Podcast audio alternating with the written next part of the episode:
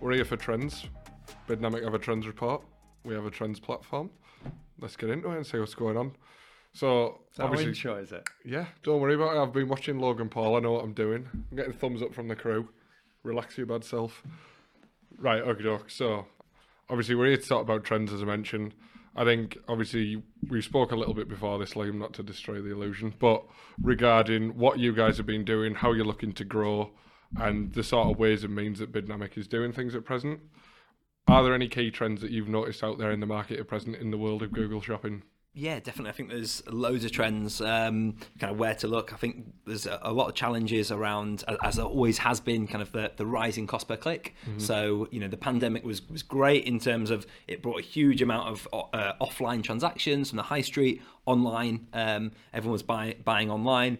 But, it also created a lot of businesses that were maybe offline that moved online. And, and when they move online, they go, how, how do we get customers? How do we connect to that audience? Naturally, Google Shopping makes up the majority of, of Google search revenue for, for re- e-commerce retailers. Um, so that's where they go to. They launch their, their, their Shopify store, perhaps. They go, go onto Google and they start joining that auction and that is rising the cost per click for all the other participants of that auction so i think that's one of the big challenges which year on year we hear the stats of you know more more revenue and more more uh, co- rising cost per click so i think that's kind of an ongoing trend but certainly if we look back the last 12 18 months that's been been pushed up quite a lot uh, because of that um, so that's a challenge. So then, how do you how do you how do you battle that? How do you get smarter at doing that? So we're we're one part of the puzzle, which is you know getting smarter at you know that inte- product intelligence of which products you're pushing. You know, are you advertising low margin products? You're learning.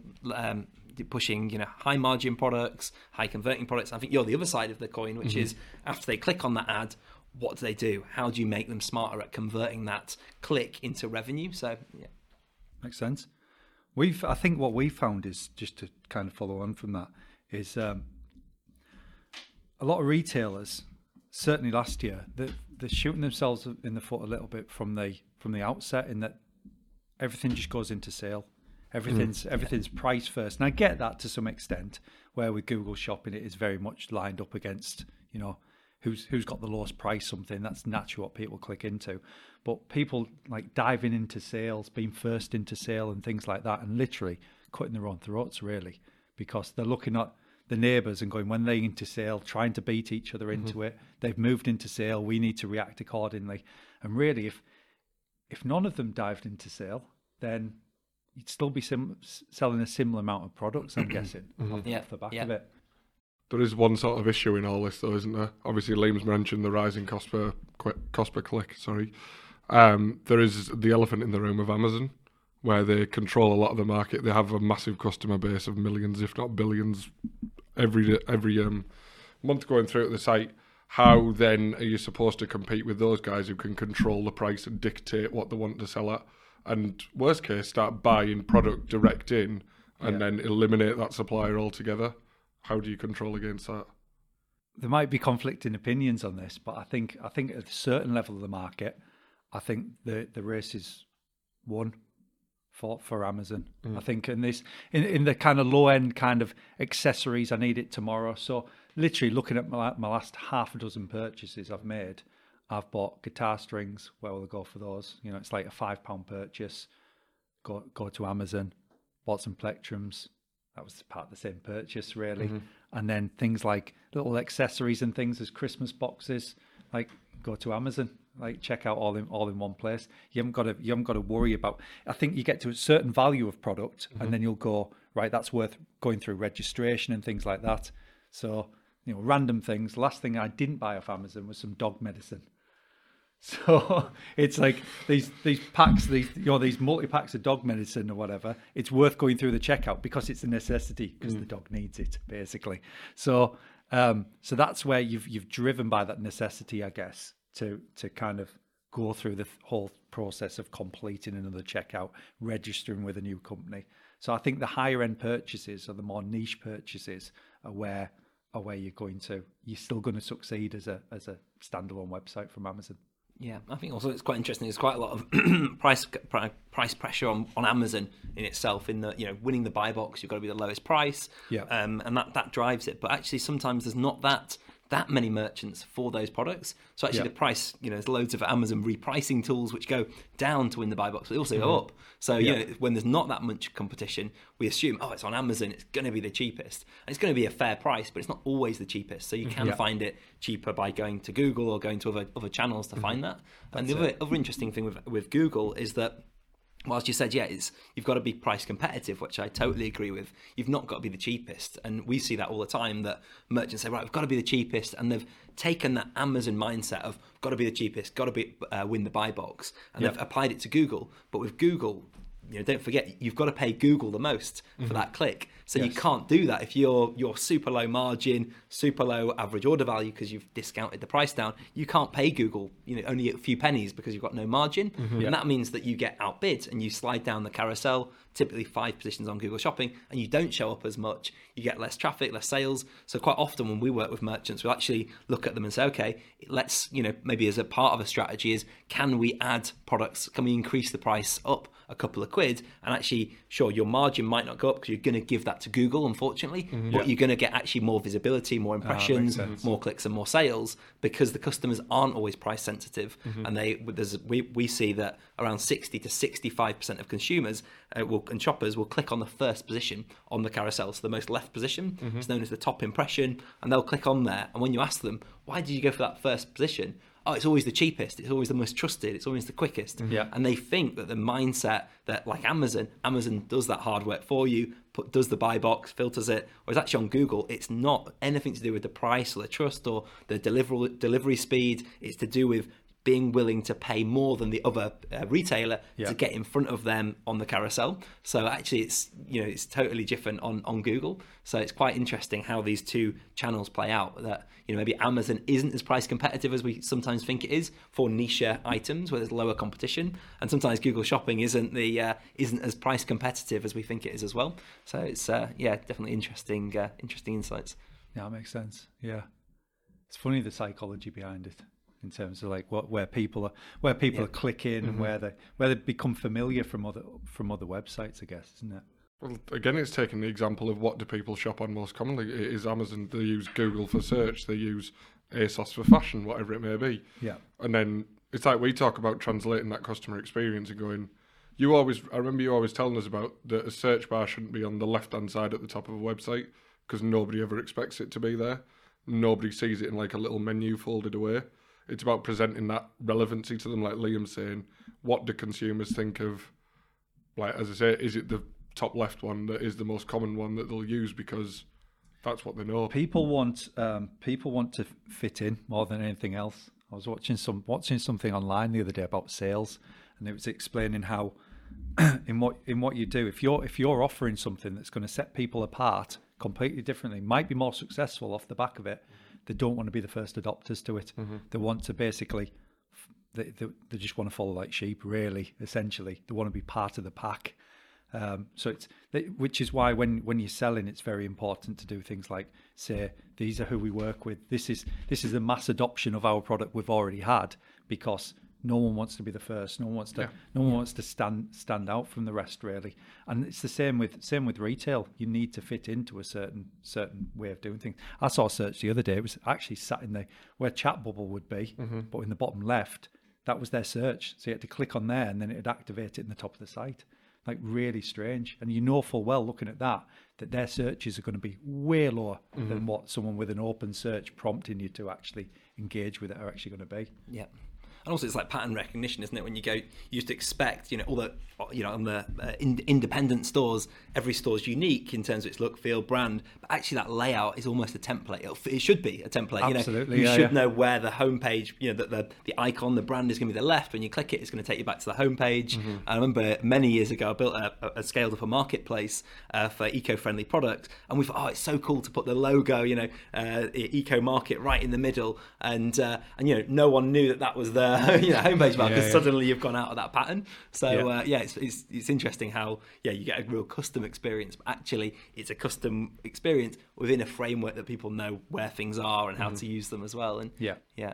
I think I think I mean this is touching on what we were speak, talking about earlier, but I think because people have got so used to a certain layout of website, there's almost an acceptance that you fit in line, but there's there's there's real reluctance to kind of push the boundaries and try new things at the same Yeah. time. I don't mean completely stepping out and moving your search into a t- completely different place, but this this acceptance that there is out there that that I mean the, the stats we see is I think it's 44.1% of people bounce off a website when they when they first land into it. Mm-hmm. And we, we were doing the maths on it, so we were taking the the average order values from your Yeah. your trends report that you pulled together. So we said 100,000 people visiting a website. That's 50. I think it was 51,000 pounds worth of value going into the site. Mm-hmm. You you lose four. You lose 44 percent of that. I won't try and do the maths really quickly, but it's literally over twenty thousand pounds Yeah. that you're losing just bouncing up your website. Yeah, You do that every yeah. month.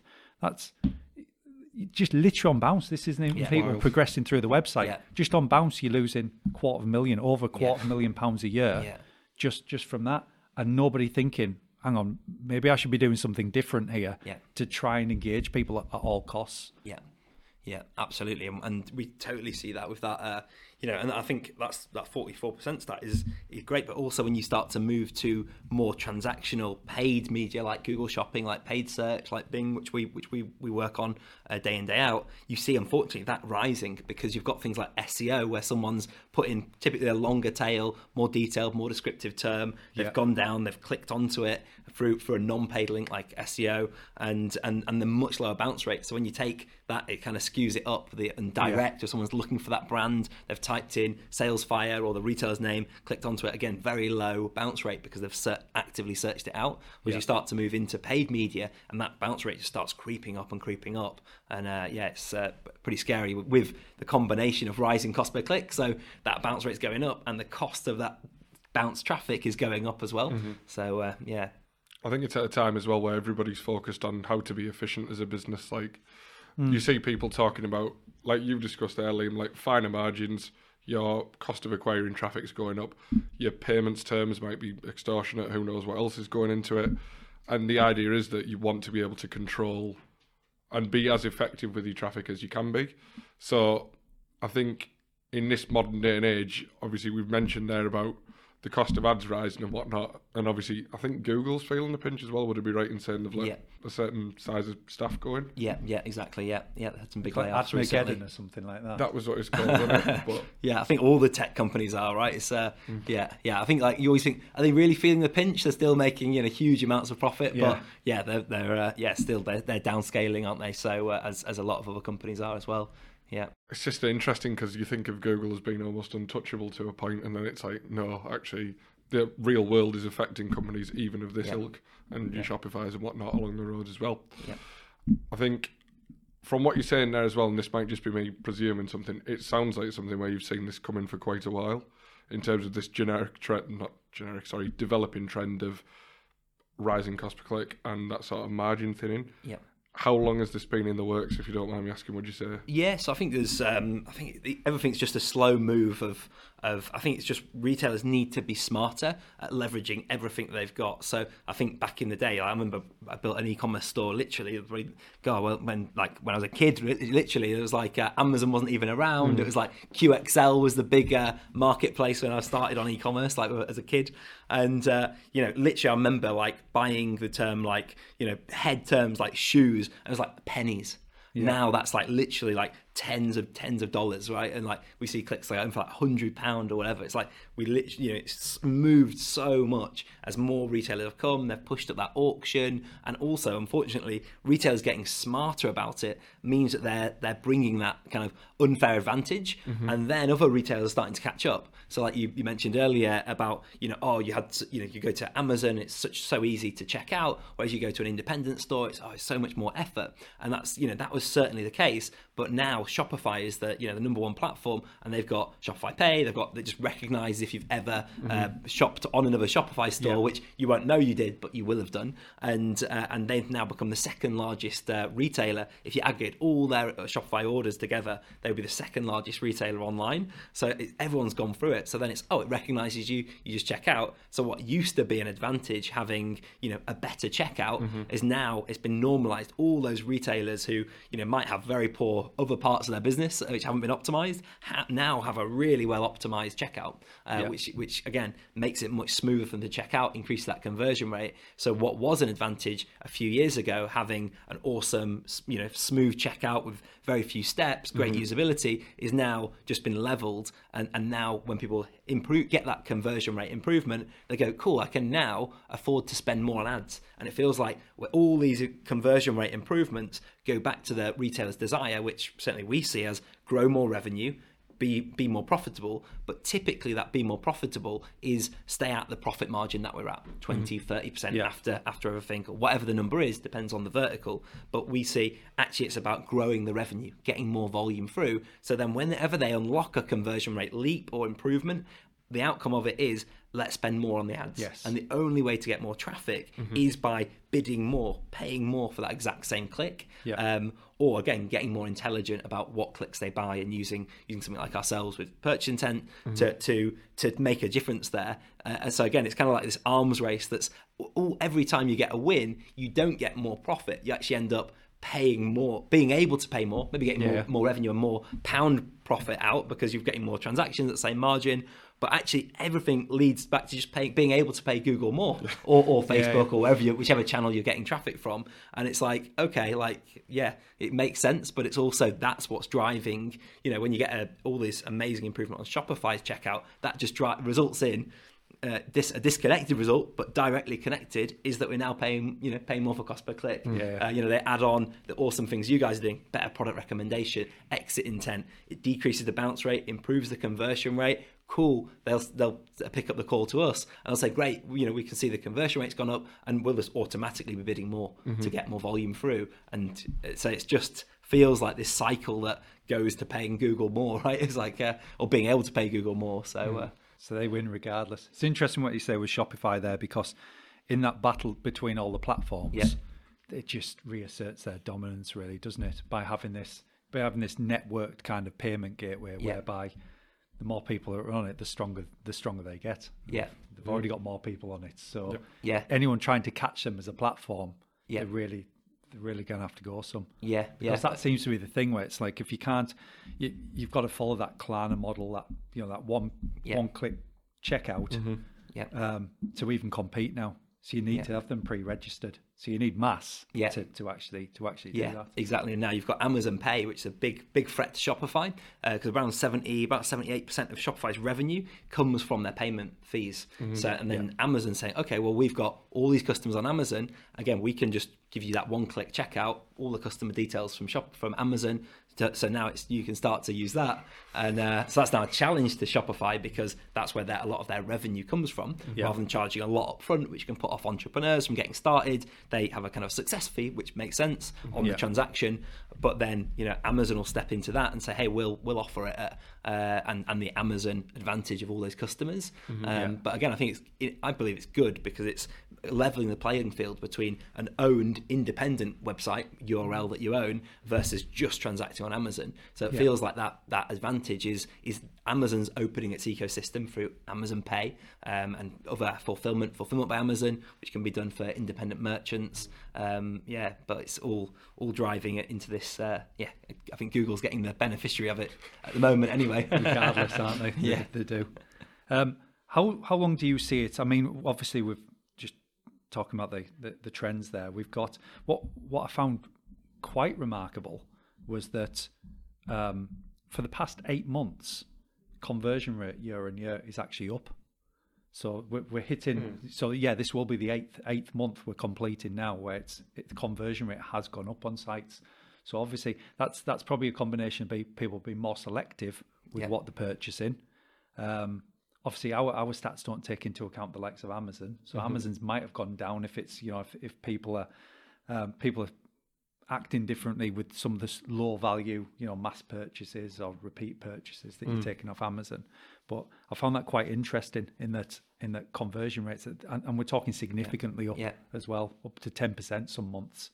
Um, but I, I feel as though in the in the next potentially next month it could be the start of the, the green shoots of recovery. Yeah. Been looking at looking at the year on year stats Yeah. in, in terms of revenue, and the the plunge happened. I mean, really, it was January, February last year. So it'd be interesting to see if that continues or whether whether this month we're going to start seeing that that first slight slight recovery there.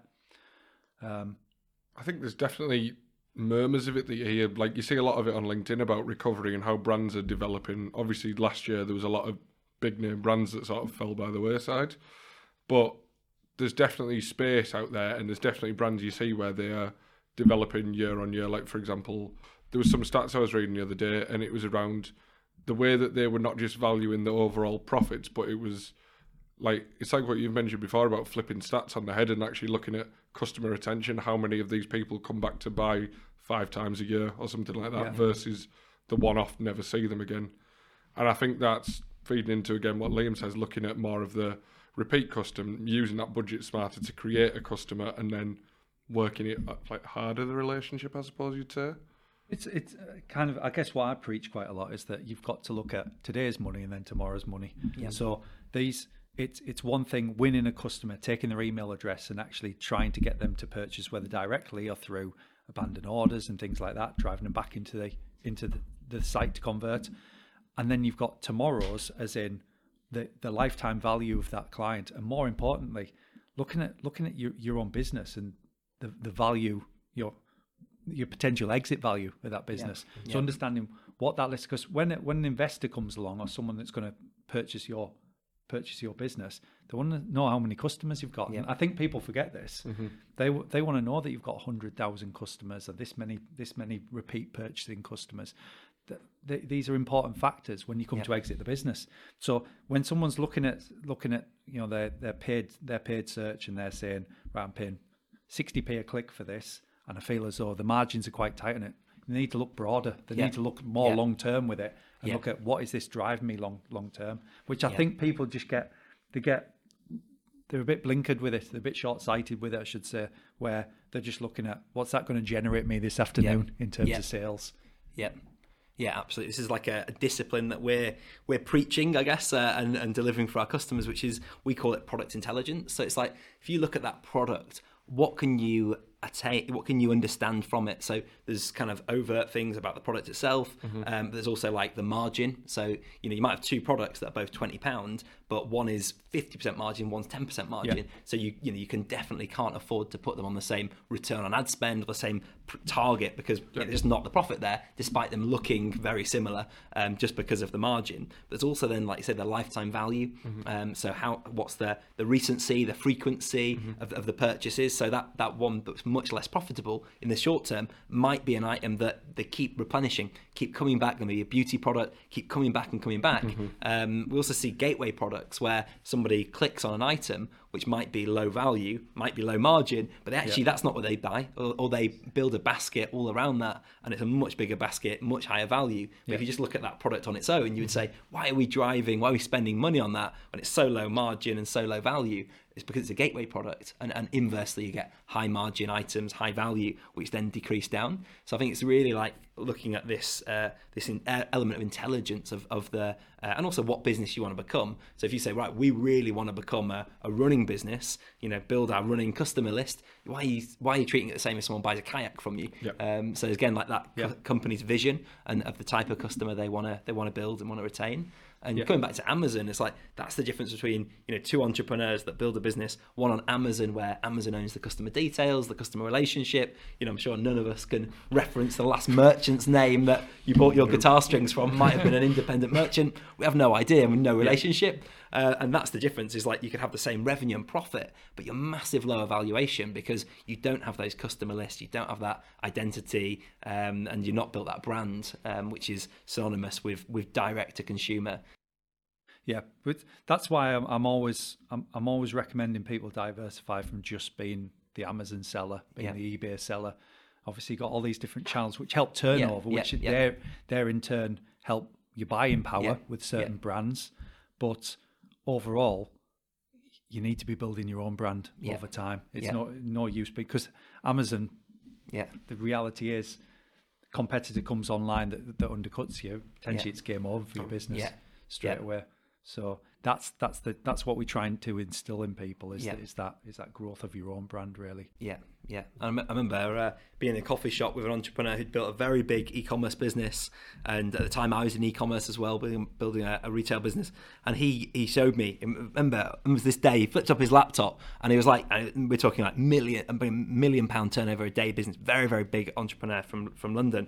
And he showed me, and he's like, this is you know this is my business. He showed it to. I remember there was two stack charts, and one was maybe thirty percent, and one was sixty percent. And he said the sixty percent was return customers. The thirty percent was net new customers that day, Yeah. and my mind was blown at the time hmm. because you know I was just acquiring customers, maybe a tiny Yeah, percent yeah. were. And I thought I was treating like revenue from the newsletter, you know, seeing that are we making a profit on our newsletter or our email, so you know, tool sending those and treating it a bit like a channel. And he was he'd been able to build a high, you know, again he built a business in a high retention, in a passion business where people were coming back, done a great job at that through content, through commerce as well. And and I was just like, wow, like that is why your business is what it is. Hmm. Because even if you stop spending that on Google, on whichever channels you're spending on, you would still have sixty percent of your revenue that day, which Yeah. is just amazing. Wild, isn't it? I think we'll wrap this up now, but we do have one final question, Liam. What have you got planned for 2023?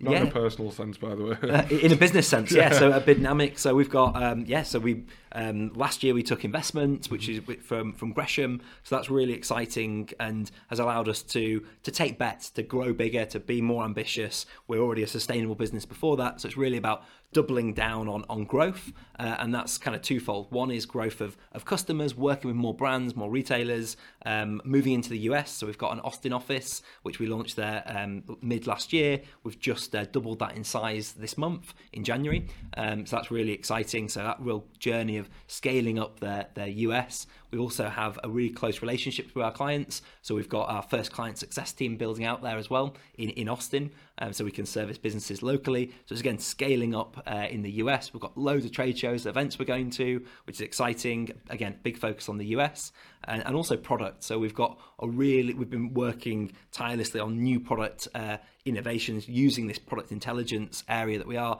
and applying it um, to other channels, but also looking at other uh, areas that we can add value for that that uh, customer acquisition piece. So uh, yeah, we've got some really exciting products that we're going to be launching over the next uh, and bringing to market over the next few months as well. So watch that space this year. All systems go. Fine. Fingers crossed.